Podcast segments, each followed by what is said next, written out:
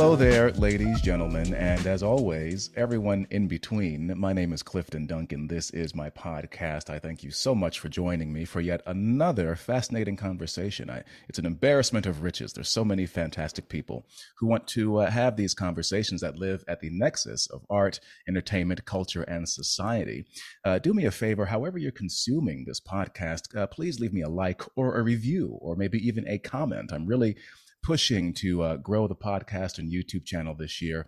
I got some uh, great ideas that I want to uh, implement to bring you all some wonderful, wonderful material. So I would deeply appreciate it uh, if you subscribed and did all that kind stuff. And, uh, you know, just help me out by sharing this video as much as you possibly can. If you love it, share it with your friends. If you hate it, as always, share it with your enemies. Now, all that said, um, I don't know how you all feel, but uh, things uh, seem a bit crazy these days. Uh, we got infrastructure breakdowns and crime and endless racial tension in the States. You got an energy crisis in Europe, and people are talking about an economic collapse. And then to top it all off, a fucking war breaks out um, out east. And um, that war became the subject of a video call with my current guest, and that conversation became about um, a lot more than the war.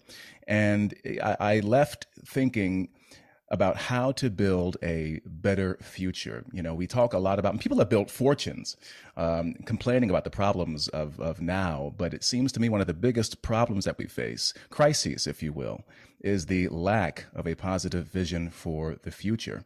And uh, few people are as qualified and uniquely positioned to comment on what's at stake and what we stand to lose and um, how we can build a better future than my current guest, who is a comedian and essayist, a best selling author, excuse me, and along with the wonderful Francis Foster. He's the co host of the incredibly popular Triggernometry podcast. Frankly, I'm not sure that uh, we deserve this guy. This is Konstantin Kisin, um, a, who I, I, I, think I can I can call a friend. I, I, I feel privileged uh, to to do so. How are you, Mr. Kisin?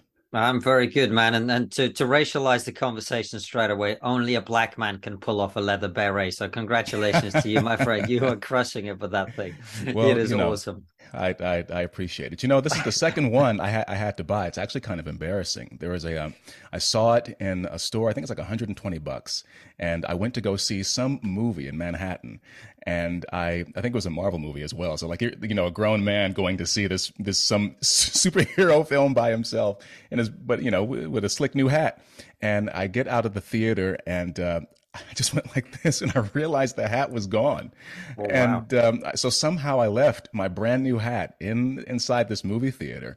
And, uh, you know, and it was funny because I didn't want to go back to the same shop that I bought it from. So I went to a different, luckily they had a, a different location for that same store. So I bought the same hat again, again the next day. So this is that hat. Um, I see, I, that is a metaphor for determination right there, Clifton. You were not willing to live without the hat well, I, I, guard it with my life. I guard it with my life. But uh, you know, I, you you've been such a busy busy uh, guy lately. Um, congrats on your Oxford Union speech, uh, which has uh, been seen by the entire world at this point. Um, you, it's like Gangnam I don't know. I think there's you. a billion Chinese people who literally don't give a shit. well, I was well. I was going to say, yeah. I think it's. I think uh, in terms of most viewed videos, there's like Gangnam Style, and then there's uh, then there's your Union, Oxford Union speech. But uh, the most important and pressing question I have for you is, uh, how is being a dad, and how much sleep do you think you've gotten uh, on average since? Well, since the, the answers to your questions, your two questions, will seem extremely contradictory. In that, being a dad is awesome, and I'm really not getting a lot of sleep. Uh, so it's it's it's a weird combination, but it, it's uh, it's amazing, man. Um, it is absolutely incredible. I'm loving being a dad. Um, it, it it's changed my life completely. How I look at the world. I mean, it hasn't changed it completely, but I think it's actually reinforced a lot of the things that I always believed and made me think um, that you know they're even more important than I already thought. Uh, yeah, I think in the past I I thought about many of the things that you and I talk about as somewhat abstract because to, to a large extent they were. Uh, but now the future has a face and has a name and is right there crawling around in front of me and pooping its pants. So, like, uh, I, I'm I'm thinking more about a, a, a, you know the, the conversation you and I had privately, uh, where it ended up, which is a positive vision for the future. I think that's really essential Um, and it's turned my mind to many other things that I've been thinking about more as a result. So yeah, absolutely amazing experience. I'm really enjoying it. Probably going to have have have as many more as, as I can fit in before I get old, uh, which I'm well on on my way towards. So yeah. well, it, it, it happens to most of us, so uh, don't don't fret. But it's it's mm-hmm. interesting because every every new dad that I that I know that I that I meet or that's been in my circle or my network has said pretty much along the same things that, that that you did, which is that you know it's it's totally changed my life. It's upended everything. It's super stressful, and I'm not sleeping, and I'm tired, but it's the best thing in the world. It's absolutely the best thing in the world. And um, and it was funny because my follow up was going to be, you know, has it changed your perspective on on the world and on life. And I know for myself, the the older that I get, I, I chose not to have uh, kids till, till I was established, and then the whole world turned upside down. So it's a little bit of a setback, but you know, I, I still you know, I, I, spent so much time, especially when I was in actor training, just kind of hating children because they sort of are the embodiment of everything that we want to be as artists. You know, they're they're so childlike and they're innocent, even physically. You know, their posture is perfect. Even they got, they got these big fat heads, but they still, you know, are, balanced uh, perfectly. And um, and I I just I look at them now and I think to myself, well, what do we have to offer to them? Um, mm. You know, you see, there was a clip the other day of one of our um, senators, uh, Barbara Feinstein, I believe her name is, who's a Californian senator. So right there, you know, something's going to be a little bit uh, off, out of whack.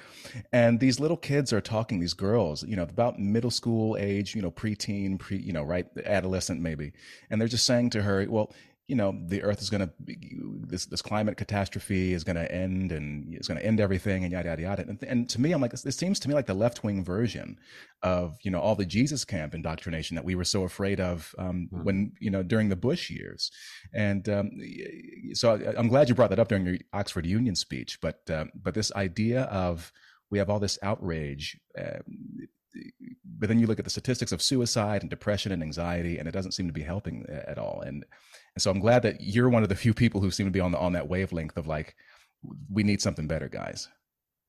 I think you're right. I, I, I don't know that I I think I, I don't believe that concern about the climate, although that is definitely on the rise, is the main driver of anxiety and depression in kids. I think. Well, just as, as one element of a larger. That's an element for sure. Issue. I think that yeah. there's a lot more going on, which is you know, you you know all this better than I do. The atomization of society, the breakdown of the family, social media, uh, you know, all of this stuff that is affecting how kids think about the world and how they see themselves and their role in the world, etc.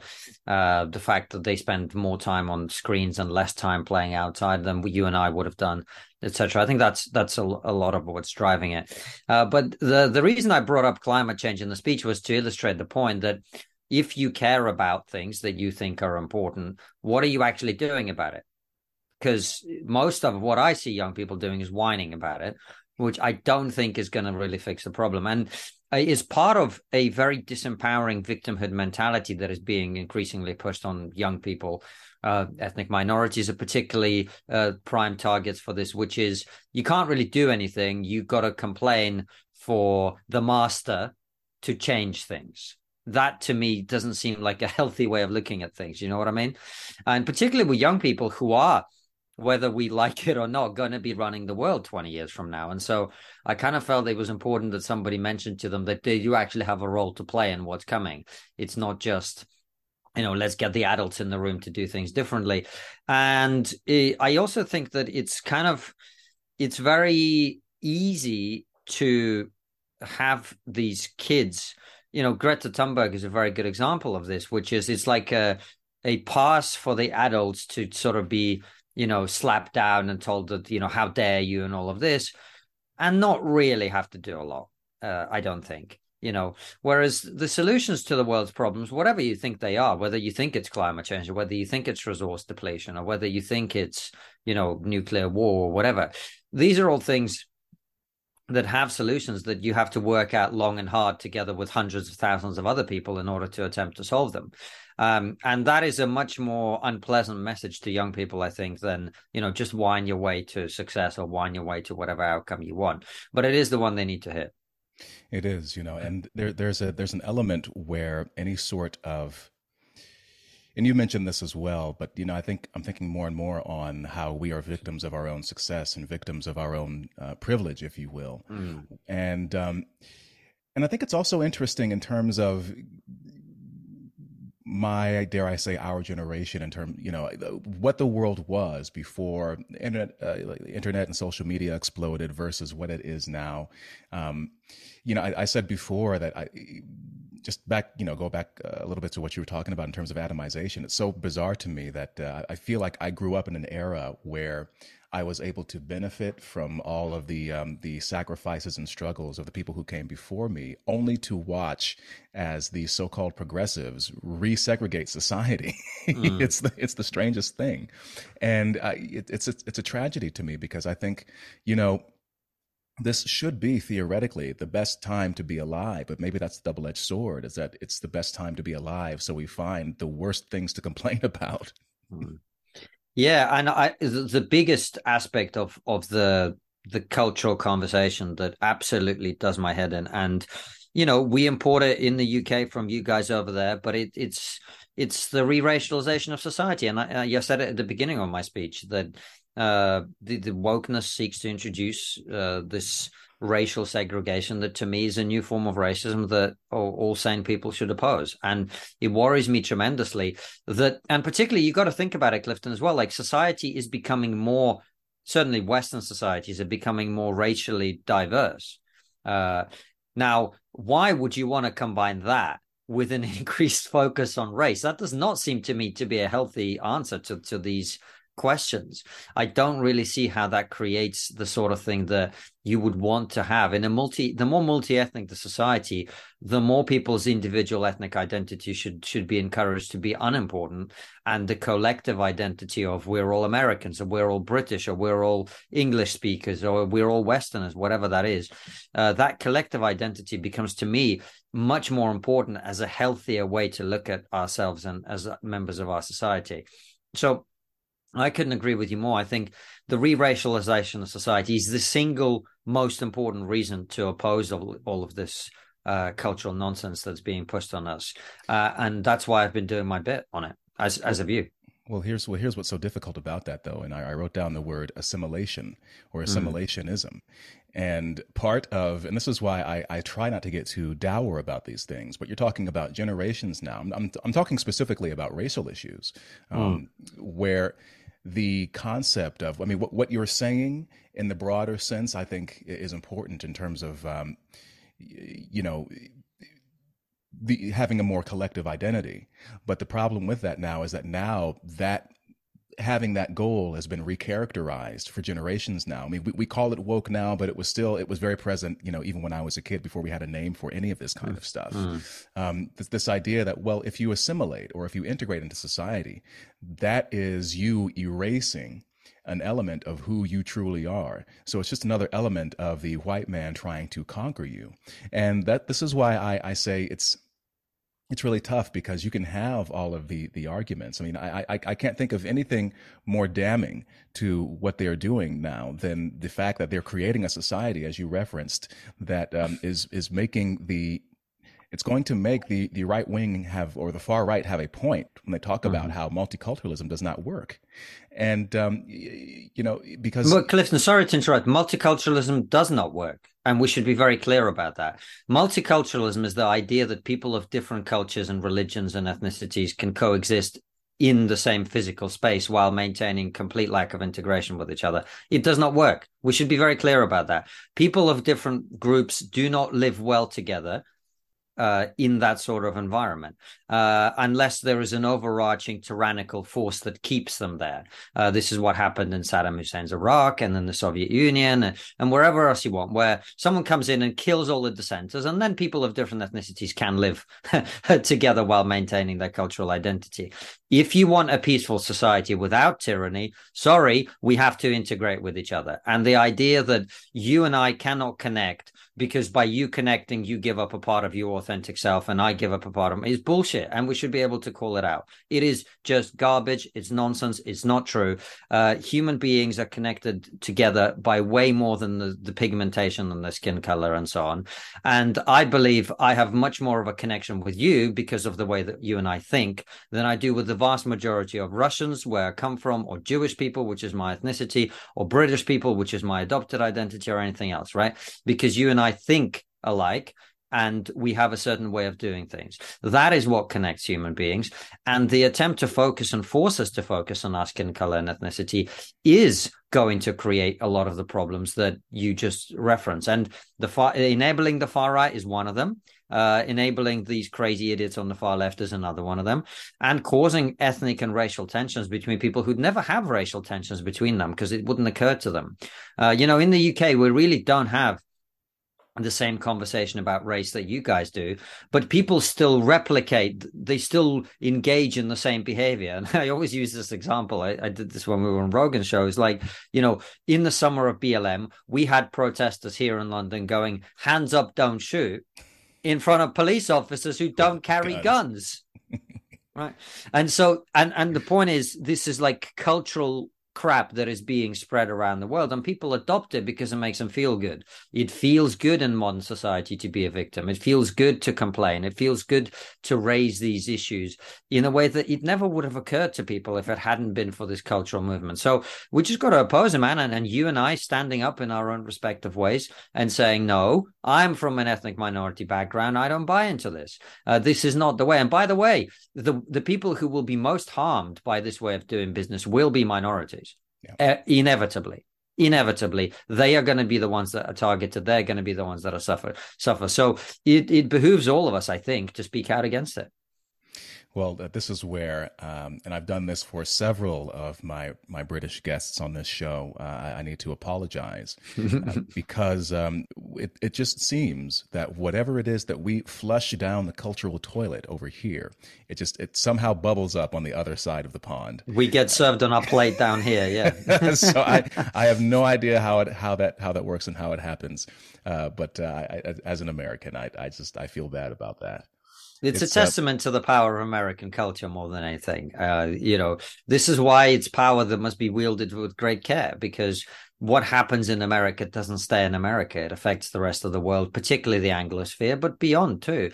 Um, and that's why, you know, uh, it, I sometimes find it weird that we find ourselves on triggernometry talking about American issues, but you're kind of going, well, everything you do, we end up having, you know, initially it was 10 years later, then it became five years later. Now it's about 10 minutes later. Um, and so, yeah, it, it's, it's a testament to the power of Hollywood, the power of social media, the power of cultural programming that you guys put out, you know, more people in the UK would have watched Friends than almost any British show in the history of this country, you know? So yeah, what you, what, what happens in America really matters for sure. Well, it's interesting because there's this concept uh, that I was tinkering with uh, sometime in the wee hours of the morning about uh, American exceptionalism, and mm. in in left wing circles, when you when you mention that, um, it's sort of I won't say it's quite a four letter word, but it's but I thought about it in terms of you know my wheelhouse, which is the arts, and I'm thinking to myself, yes, I mean, how can you how can you say that America is not exceptional? Just with the cultural, I mean, you know, Hollywood or, I mean, hip hop became a worldwide phenomenon. It's created by a bunch of poor people, uh, minorities and the Bronx and Queens and Brooklyn. You know what I mean? Like, it's, it's, it's really an amazing story. Um, so, so many cultural issues. I mean, our, our athletes and, the, I mean, it's, it's, it's tough for me to hear people say, and again, I think this is, this goes back in the way of focusing on the more positive aspects of our society and, and providing people with a more positive vision, which is like, yes, you know, um, you know, you may think that American exceptionalism, uh, you know, is some sort of dog whistle for our racist past and our imperialist, uh, you know, present. Um, but at the same time, you know, I, I feel like other countries are sort of annoyed that America is so influential at this point. You know what I mean? And that's that's that's kind of an exceptional place to be in. Well, it's true. And by the way, I'm going to let you on a little secret, Clifton. Uh, other great civilizations also think that they're exceptional. Uh, this isn't just like other great civilizations had slavery, by the way, right? Like yeah. uh, there is this narrative. It's kind of interesting, isn't it? On on the uh, on particularly on the work left, but elsewhere too, where they, they are. I actually envy them tremendously because they are exceptionally good at holding contradictory ideas in the head at the same time. So on the one hand, America is not exceptional. On the other hand, everything America did, did is uniquely evil. Whereas if you actually look at history, you realize it's not unique and it, it's just as evil as everybody else, right? Um, but uh, but it doesn't seem to enter their head. So you think the Ru- Russians don't think that they are somehow special and have a special mission in the world? Well, guess what they do. The Chinese. I mean, you can go down the list. All great civilizations conceive of themselves as being exceptional in one way or another. There's nothing new or special about it. Um, and so uh, I'm not really I mean, I, I don't really find it an important argument to have personally because I think, uh, as I say, all civilizations have their strengths and weaknesses and things that they're better at than others. And uh, America is most guilty of being successful, as is the West. I mean, that is really the thing, you know, that intense guilt that is being uh, imposed upon us uh, from within and from without. Uh, it's a product simply of the fact that we were able to do the things that everybody else was doing slightly better using slightly better technology. And I'm so I'm not really that concerned with it. What I think you're right to, to raise is what is the positive vision of the future. And I notice that it's kind of popping up everywhere. Uh, Jordan Peterson has a, a, project about it, and almost everyone I talk to, um, when I say to them, "Look, guys, you know, woke is dumb. We all know woke is dumb, right? Anti woke increasingly is dumb. And I look at anti woke people and what being anti woke for a long time does to their brains. And I'm going, like, you guys have been staring into the, this abyss for too long.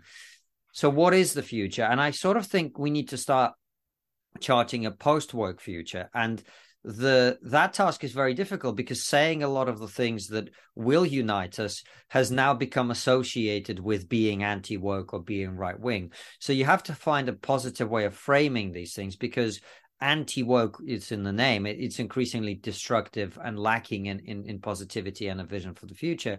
But um you know jordan peterson had me on his podcast and we talked about this and he had like eight or nine rules for generally the sort of things that will make you a happy and healthy human being. And I think we have to start thinking about what it is that makes for a healthy society. And I think one of them we've already talked about, which is a healthy attitude to to to the to the fact that we are multi-ethnic societies. And, and that means we come together around a set of shared values. The idea that, you know, we're all British or we're all American. I think that's really important for holding society together. And there are other things too. I mean, but the main one, I think, is rather than talking so much about it, we have to start creating and building alternative institutions that embody these values. So, for example, I don't think anyone really particularly wants to see woke Hollywood.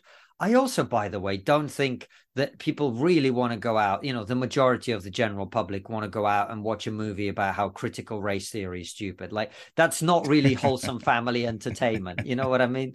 Like, I don't think people care that much about it. What they'd like to see, I think, is good quality entertainment that isn't compromised by excessive obsessions with race or diversity or whatever, and focuses on high quality entertainment with the sort of allegorical stories that all human entertainment has always been about, which is human triumph over adversity, working together to overcome some kind of common enemy, all of these things that you know this is what people have watched and enjoyed and read and, and whatever for for for, for millennia.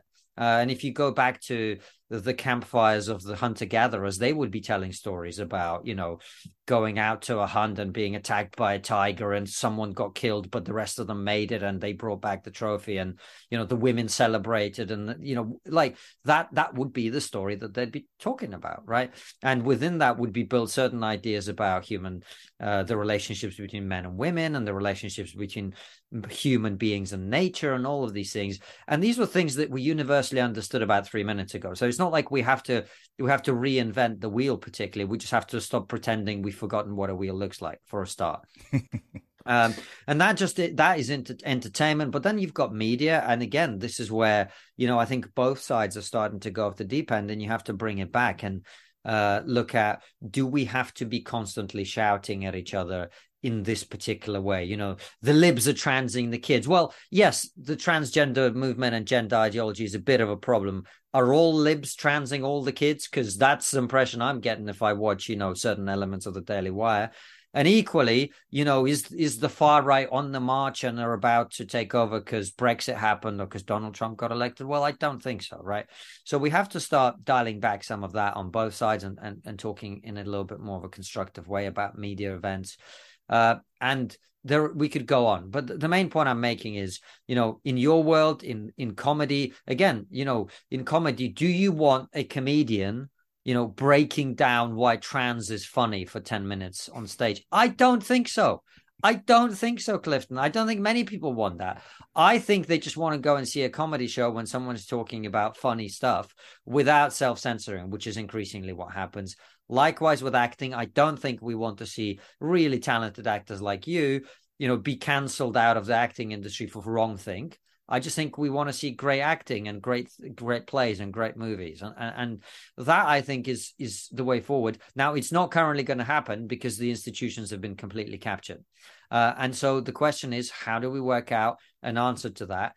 And it starts with alternative institutions, and we're already building the alternative media of the future you know joe rogan is the biggest media outlet in the world. Triggernometry is has a, a big audience now and uh, that has always been our aim to provide an alternative source of, of content for people where they can be entertained and educated as as we are educated by the conversations we have.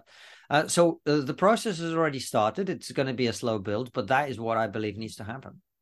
Yeah it's so fascinating. Um, i I think also it's sort of the the tumult of the past few years with uh, with the pandemic and the virus and everything has sort of accelerated uh, maybe some trends that were already happening. I mean, I know this is at least oof, maybe going almost a decade ago or so, where I had friends who would say, well, you know, I went in, I screen tested for this role, but they gave it to, you know, some bitch with 2 million Twitter followers, or, you mm. know, or there's some unboxer now who has the job that I was up for. And I'm, and I'm thinking to myself, well, that could be you guys. You know, you're the ones with the training, you're the ones who are the professionals, but in in these institutions i call it the machine sometimes there's this attitude towards this you know the alternative alternative space alternative media whatever you want to call it. Um, they think that they are above such things. Oh that that person is a youtuber that person you know is a mm-hmm. podcaster or whatever. But just as you said people like joe rogan um, i'd throw tim pool in there as well uh, you guys jordan. I mean they it's it's fantastic to see that despite there's the, there's this strange realm where these people who you know they live in the bubble this is where they see the celebrities and all the media figures and pundits and everything and they think that they are the tastemakers but now we can see we, we can see them trying to build you know make these tastes while at the same time joe rogan is super popular and people are watching what he's doing and so it it, it also begs the question of like what is popular culture now and mm. you know who's who is really um, who is really in control and shifting things. And I, what I love now is that there is an apparatus, as you were saying, that's being built. That uh, now you don't need, you know, you don't need to gatekeep. I mean, I, I say, um, I joke all the time now that, uh, you know, I'm I'm more not that I'm a fame whore. Uh, you know, people who seek fame, you know, and this is kind of funny. It goes going back to what you're saying about you know the sort of woke and anti woke crowds where. Mm you know, we we sit there. We come from industries filled with crazy people trying to be famous, and mm-hmm. now in the alternative space, in the content creator space, and influencer space, I see a lot of the same kind of stuff, and I'm like, come on, mm-hmm. calm, calm, calm down, guys. But it's cool to be in, in this sort of new machine now, where I, have I've become more famous for not being able to act than, than I have um, yeah. as an actor, and at a certain point, I, I feel like yeah, you know, maybe I don't need that machine anymore. And I hope that, you know, that we can inspire other people, other artists who have the training, who have the chops, but who are sick of what's going on, which I think is happening, mm-hmm. um, you know, to, to build something new that people can really enjoy that's outside of these crumbling institutions. That's right. And um, by the way, on your initial point about you know just someone having Twitter followers or whatever, it's not just happening in in our world of comedy and uh, and uh, acting and art and whatever. It's happening in in much more real things. I mean, I was last Saturday night. I was watching uh, Jake Paul fight Tommy Fury in Saudi Arabia. Right. Uh, Jake Paul's a YouTuber, right? Mike Tyson is sitting in the front row. Logan Paul, his brother, just had one of the the biggest moments at the Royal Rumble recently in the WWE. You're like, you know, like I watched it and I got hype, and I was like, these guys, who who are they? I mean, I know who they are, but you know what I mean, right? Like yeah. they, they they came up from, you know, they, they are they to me they show the possibility of or the potential of what's of what can be created if you really stick to it and offer something unique and interesting. And, and the well, era right. of of YouTube. Just one and, last thing. Once like, you, oh, sorry, sorry, Cliff, just, go ahead. Well, what I love about the era of YouTube, for instance, is that um, you know, quote unquote, ordinary people become extraordinary when they're in their niche and talking about some what they're passionate about. So now the floor is just wide open for everyone to come in and just start doing what they love and, and sharing it with the world. It's really amazing. It is. It is absolutely amazing. And the challenge, I think, for for people like us, and I, I challenge you to this, you know, is there something you can start building that not only grows you, Clifton Duncan, but also gives an opportunity to other people who may be uh, less prominent at the moment, or may, you know, is like uh, obviously with your podcast you can give opportunities to people, but creatively there's got to be there's got to be stuff for actors that can be done like um, uh, uh, Andrew Doyle, for example, he started with, with with a guy called Andy Shaw. They started Comedy Unleashed, which is a comedy night in London, which is not anti woke, but it's also not woke, right? Uh, and that gives an opportunity to comedians to get stage time and, and an opportunity to make to do jokes that they probably wouldn't be able to do elsewhere. Um, and there will be other things of that nature that are being built. I think we're right at the beginning of the next great wave of art and creativity and culture, uh, where, like you say, the the old institutions. I mean, it's so funny to me now because the institutions that never would have that would have actively discriminated against someone like me in the past. Not that I particularly cared about it, but like the BBC, they're now contacting me, and I, I, I'm on a break from stand up, so I don't do stand up anymore. They're now asking me to do stand up on the BBC. Oh, and I'm like, oh, sorry, I haven't got the time. But but but that's what happens, right? When you go out there and you prove that there's an audience for what you do. And by the way, you're exactly right that the thing the internet allows it is allows people who look not like I, for example, never felt entirely uh, as we say in Russian, in my on my play as an entirely like snugly fit in stand-up comedy. It was never quite the right thing for me because mm. I was less interested in comedy. I was much more interested in satire and, and, talking about political events with a comedic twist. That was always something that appealed to me. And I was always much more interested in ideas than stories. And if you want to be a good comedian, stand-up comedian, you probably want to be more interested in stories than ideas because stories make for better content, right? Um, but what we do now with Triggernometry, uh, it's a perfect combination because uh, Francis and I do interviews, and that feeds my interest in ideas. And we, of course, occasionally make jokes, but we also do three nights a week. We do what we call a raw show, which is him and I just joking about whatever's happening in the news. And it's much more political, and we're feeding off each other. And he has a much more stand up comedian's brain, and I have a much more sort of political satire brain, and that works incredibly well together. So I've actually found something that is a much better fit for me than the career I was doing before. And I was doing okay with stand up. You know, I was making progress for the number of years I'd been doing it. It was going great. But I am so much more fulfilled and happy with what I'm doing now. And by the way, I'm doing it in front of way more people. which is always yeah. much more fulfilling as well. So I think the creativity, uh, there's never been a better time to be creative. Uh, but it also means, you know, you have to be a little bit more uh, you have to have a slightly different approach. In the past, you know, you could train as an actor and the institutions were there to pick you up and give you the roles and you could go and act. Now it's a little bit more difficult. Same with stand up. In the past, you could just be a good stand up, you do the circuit for 10 years, someone puts you on TV, you sell out your tour, and you live happily ever after doing a tour a year, doing the circuit. Nowadays, the circuit is dying the circuit has been dying the entire time that I've been a stand up comedian. And it's dying for a number of reasons. One of them is, of course, the fact that, you know, everybody's hypersensitive now, and it's the people at the bottom of the ladder that are being affected. If you're Bill Burr or Ricky Gervais or Joe Rogan, you don't give a shit about woke people having a meltdown. It helps you. But if you're a, a lowly comedian with no name and no social media, and someone in the audience goes to the comedy club owner and says, I don't want you to book this guy anymore, that's a very different situation, right? Uh, but the my point is, it's it's really not the way forward anyway. You, like the entirety of your audience is online and so you've got to find a way to reach them. And that's what i've always said to people. So i think we're in a very exciting time and because we're in an exciting time for creative people it means inevitably there is going to be a counterwave creatively to everything that's been going on.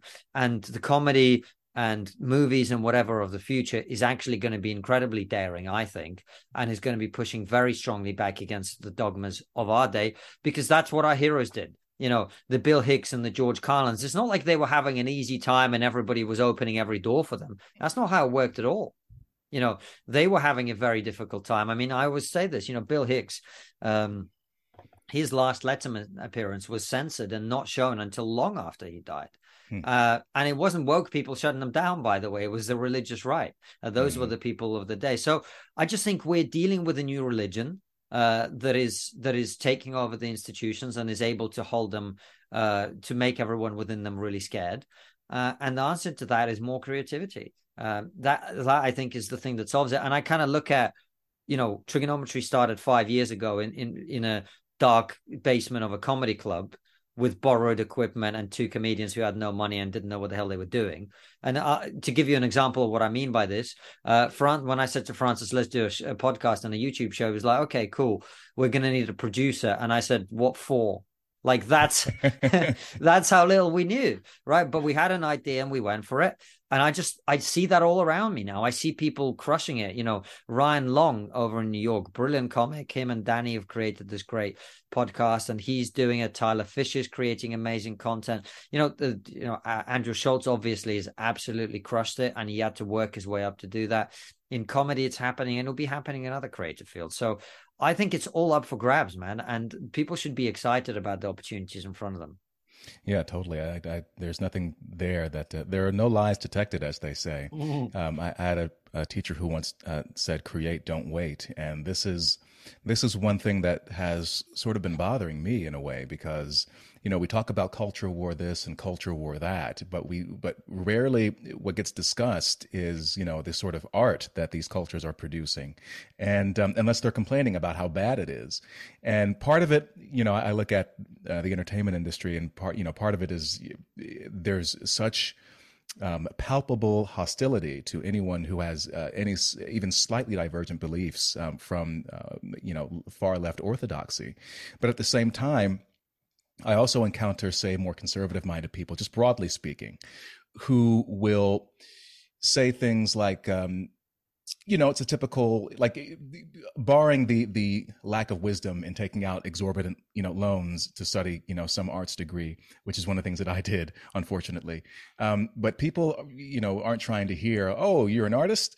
Well, you can apply your art by learning how to build couches or you know paint houses or something. You know, it's it's it's the practicality there and then in, the broader discussions about uh, you know policy and economics and legislation, I think what gets kind of lost in the fold is um, how important uh, art and culture is, and that's been my big frustration. Probably one of the mm-hmm. things that I want to to more to bring to for to bring more into you know whatever this space is. And you know i just i'm just kind of piggybacking off of what you were saying now like now you know, I, I, think part of a well-rounded life, and this is, I think, part of creating a vision of a positive future for people, um, whether you're woke or anti-woke, is you know, is finding an outlet for your creativity. Um, mm. I find oftentimes on maybe in more right-leaning spaces, I don't know if you see this as well, but there's sort of an aversion to anything creative, and an aversion to anything that's artistic, and uh, but then they turn around and say, well, my kids are watching these these cartoons that are awful. It's like, well, you got to get some skin in the game, man. You, mm. you know, you, you have to create your own work. And like you, you know, like you said, you don't want to see like uh, an anti CRT movie, just, you know, but make good stuff that has classic universal human values that you would want your kids to watch. Um, you know, make the comic books. Uh, Eric July actually did the same, did this and make the comic books that you want to see. And with movies and, and plays, it's a bit more difficult because so many more pieces have to mm. fall in line, but the positive news there is that you know I'm, I'm in contact with lots of people, Broadway caliber people, and and and and elsewhere who are saying I'm sick of this stuff. Let's try mm-hmm. and build something build something new. So, you know, I think I guess my my, my broader point is that I, I would hope that um, going off of what you were saying, you know, it's there's never been a greater time to to be creative and to indulge your creativity. Mm. And part of a healthy society, I think, is one that is also creative. No, you're not digging ditches or you're building bridges or furniture or, you know, you're, you're not necessarily producing anything that's of,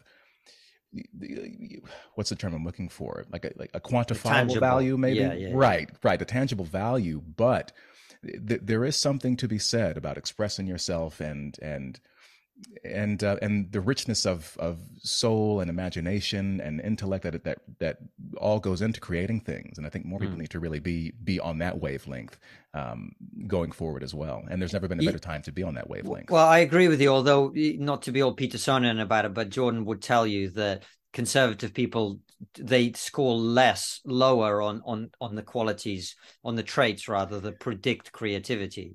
I so know. well I'm, not really... I'm cutting in real quick. It's funny because i took one of his personality tests and this is why mm-hmm. i stick to the label liberal because of my constitution and my makeup that's sort of just where i where i go. So i always laugh and people are like oh you're more conservative. I'm like no nah, not really no. not quite not quite. I know and this is why i you know this is him when he had me on the show this is what i was we were talking about.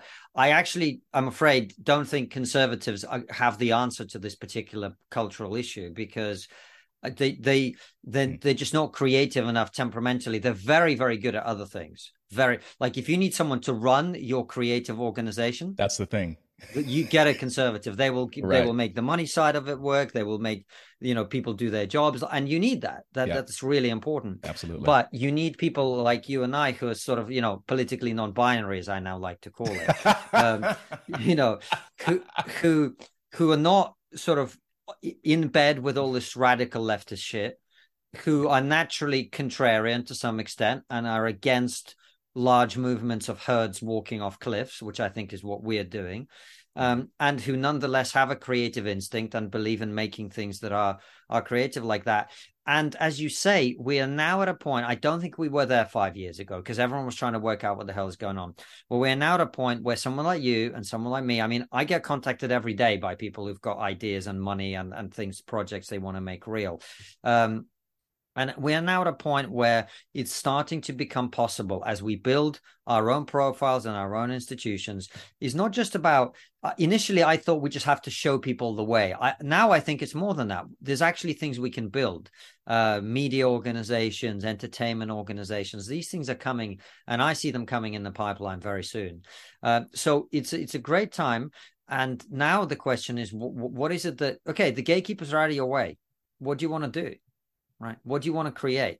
What does the art of the future look like? And I am willing to bet you a lot of money, Clifton, that if you made a movie that somehow presented a, an archetypical story of some kind, but that embedded within it, rather than artificial diversity, actually people of different groups coming together to solve a problem coming together to achieve something, working together to overcome the the initial biases, which we all have, right? And that that would be a movie if it was well made that would get Im- immense traction with the public who are very very tired of all this divisive crap who don't want to hear that they they need to be wary of the white neighbor or the black neighbor or whatever who'd actually just quite like to get on with their life and be friends with jack not the black guy next door but jack you know what I mean?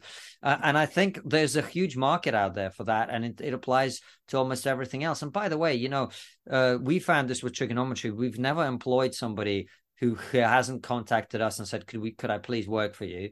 We've never, ever, and would never consider employing people because of their identity and yet we have an incredible mix of people from all over the place people of different sexualities, ethnicities. We, we have, you know, we've talked a hell of a lot on Triggernometry about the trans issue. We have two trans people working for us, or rather, one person with gender dysphoria and one person who's trans, because we don't care, and that's where most people are. Most people don't care, don't right? And I, uh, they don't give a shit, and I think that is the positive vision. Is like don't give a shit about these things, right? And let's see what we can create together. What are you driven by? What are you animated by? What inspires you? What is it that you want to add to the world?